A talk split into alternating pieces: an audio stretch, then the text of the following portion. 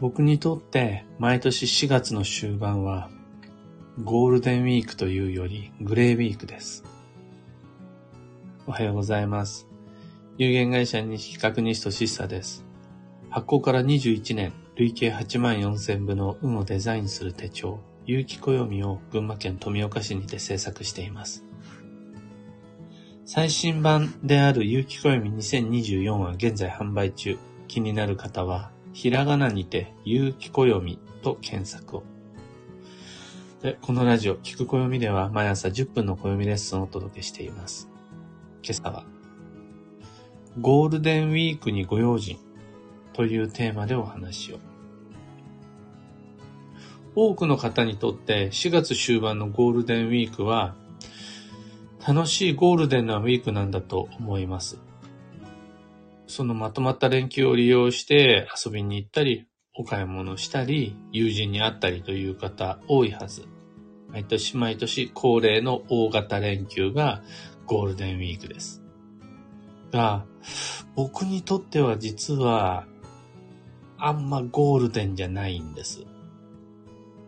どちらかといえば気をつけなくちゃなとか、おとなしくしてようかなとか、ちょっと過ごし方めんどくさいなとか、ど、あの、悩みは落ち込むわけではないものの、ちょっとあの、いつもと違う。いつもと違う過ごし方をするようになります。それが僕にとっての毎年恒例の4月の終盤です。なぜならそこは土曜だからです。ゴールデンウィークとは必ず不安定な危ない季節の変わり目の土曜です。去年もそうだったし、来年もそうです。毎年そこは土曜です。それを先読みして、その土曜の不安定な季節の変わり目のリスクを踏まえて、衝動的なお買い物を避けなくちゃなとか、うん、無理な外出、あとはあまりにも疲れるようなイベントの詰め込みは控えるようにしています。実際、多くの人が外に出るから交通事故多くなるし、渋滞も多くなります。ニュースになるほどです。他にも様々な人が季節の変わり目にスーパーマーケット行ったりであるとか、アミューズメントパーク行ったりとか、観光地に押し寄せたりすることで、いろいろなトラブルに巻き込まれやすくなるので、もうそもそも4月後半の予定はあんまり詰め込めみすぎないようにしています。念のため確認しておくと、ゴールデンウィークが稼ぎ時ですっていう人、ゴールデンウィークは毎年仕事が忙しいという人、そういう方がいつも通りに一生懸命働く分には全く問題ありません。今年も来年もちゃんと稼げるようにゴールデンウィーク仕事こなしましょう。例年通りに出社して、いつもと同様に仕入れをして、あらかじめイベントを企画して、売り上げを確保するのは、それ、安定以外の何者でもない。そもそもまあ土曜シーズンって、バーゲンセール、稼ぎ時だったりするので、そんな風に商売するの問題なし。これ農家さんも一緒です。4月の後半が収穫のいつもの作物をいつも通りに育てる。収穫してそれを販売する。土曜中でも全く問題ないです。また、ゴールデンウィークだから、家族の休日を合わせてお出かけができるんだっていう方も多いはずです。これ裏を返すと、ゴールデンウィークみたいな大型連休じゃないと家族みんなで一緒に過ごすっていうのが難しいんだよねっていう方はいっぱいいますよね。そういう方がちゃんと予定立てて計画通りにエンタメ、レジャー、交際を満喫するのも心配ないです。今ここで言いたいのは、ゴールデンなウィークだからっていうその上積みの雰囲気だけを汲み取って何の心構えも準備もなく手放しで浮かれちゃうのは心配だなっていうところです。あるんですよ。ゴールデンウィークとか夏休みとか特に自分が大型連休やまとまった休日があるというわけじゃないのに、街の雰囲気が少しふわって落ち着いて自分まで浮かれモードになっちゃうっていうあの空気感。でもゴールデンウィークとか7月後半の夏休みとかって必ず土曜なんですよ。そこで予定ないのに、計画練ってないのに、準備不足なのに、思い切ってやっちゃう、行っちゃう、買っちゃうってやるのを、全然ゴールデンじゃないし、素敵夏休みじゃないんですよ。そういう人たちにとっては、多くの場合、4月後半はグレーウィークになっちゃうから、ご用心です。もちろん今年2024年のゴールデンウィークも同様です。そこでも無計画な衝動、無理な消耗はその時点でのトラブルにつながる。で、だけじゃなくて、その後の5月病にまで尾を引いてしまうと僕は考えています。5月一気に調子を落としてしまうのは4月後半の無理な過ごし方や無謀な過ごし方が原因である。それ踏まえてより安全に安心して過ごせるように今からゴールデンウィークのスケジュール、ちょっと工夫して意識して練ってまいりましょう。今朝のお話はそんなところです。3つ告知にお付き合いください。まず、新春暦読みに関して、2024年1月27日土曜日19時から群馬県桐生市のビキニ桐生文化会館小ホールにて無料イベントを行います。その内容は2024年の運勢と注意事項をご紹介する講座です。無料っていうのもあるし、会場でいろいろ工夫してお待ちしていますので、楽しみにご参加ください。無料講座なんですが、事前のご予約必要です。なので、ご予約お待ちしています。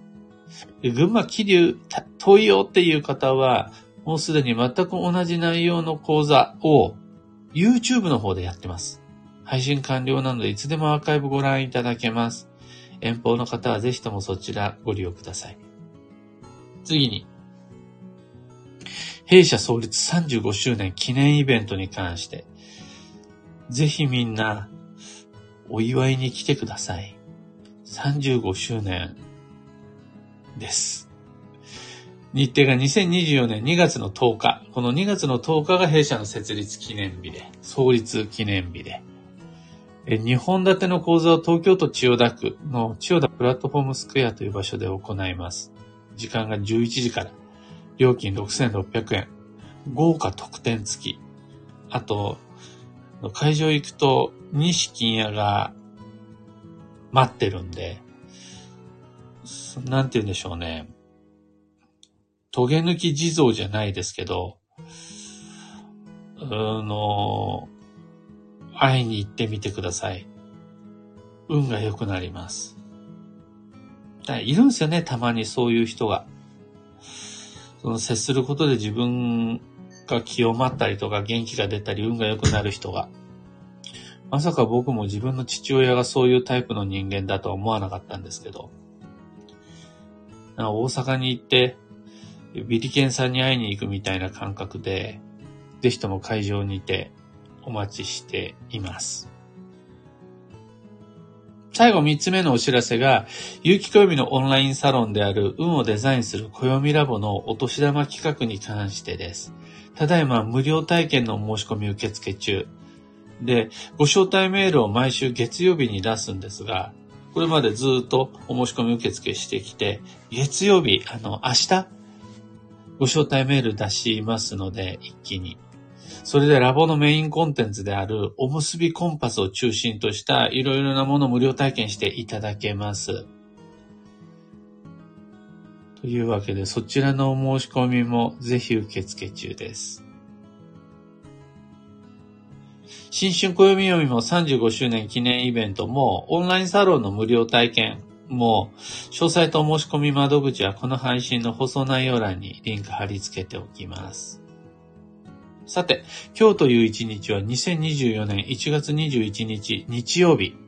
休息の1月16日目です。もう半分は丸々終わって、残り半分になっています。その中でどれだけ自分の心を、体を、魂を癒せるか、お手入れして回復できるか、そのための休息の1月です。ところが今日で土曜4日目、不安定な季節の変わり目、慎重に過ごしたいところ、無理はしないで、あったかく穏やかな日曜日にしましょう。今日の幸運のレシピは、青柚子。冬といえば柑橘系が基地です。青柚子をスライスにして左右に入れるんでもいいし、絞ってもいいし、柚子胡椒みたいな加工製品ももちろん OK。柚子の香り、体の中に取り入れて基地です。最後に今日のキーワードは、応援、規律を定める。その心は、何気ないちょっとした気遣いの声掛けが人の心を温め、運を穏やかにしていくという一日です。なんかできることあるとか、大丈夫疲れてないあったかくしないよとか、一口どうとか、ね、めっちゃ感動するような最高の一言とかじゃなくて、どうもーみたいな気軽な声掛けでも、その、そのちょっとした優しい一言が、荒ぶる土曜の気持ちを穏やかにマイルドにしてくれます。で、これに関しては他人から優しい一言をかけてもらうのに期待するんじゃなくて、こっちから長くかけていっちゃうっていうのが、手っ取り早いというか、安心、楽です。それで自分も過ごしやすくなるので、まあ家族かもしれないし、同僚かもしれないし、友人かもしれないし、ちょっと優しい一言アプローチを意識して吉です。以上、迷った時の目安としてご参考までに。それでは、今日もできることをできるだけ、西企画西俊久でした。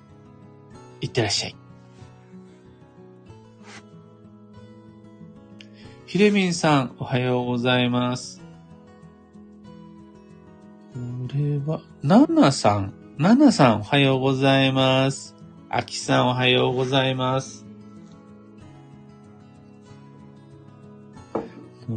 タカさんおはようございます。クーさんおはようございます。キャナさんおはようございます。マイクさん、おはようございます。今日ざっと見ると、みんなの空は雨マークが並んでいるんですね。そして、僕の街の天気予報によると、この雨マークが雪マークに変わるって、もう先週の結構早い段階から耳にしていたんですが、雪になるんですかね。まあ、言えるのは間違いなく寒くなる。っていうところで暖かく穏やかに参りましょう。ゆうさん、マーチさん、小川智美さん、まほさん、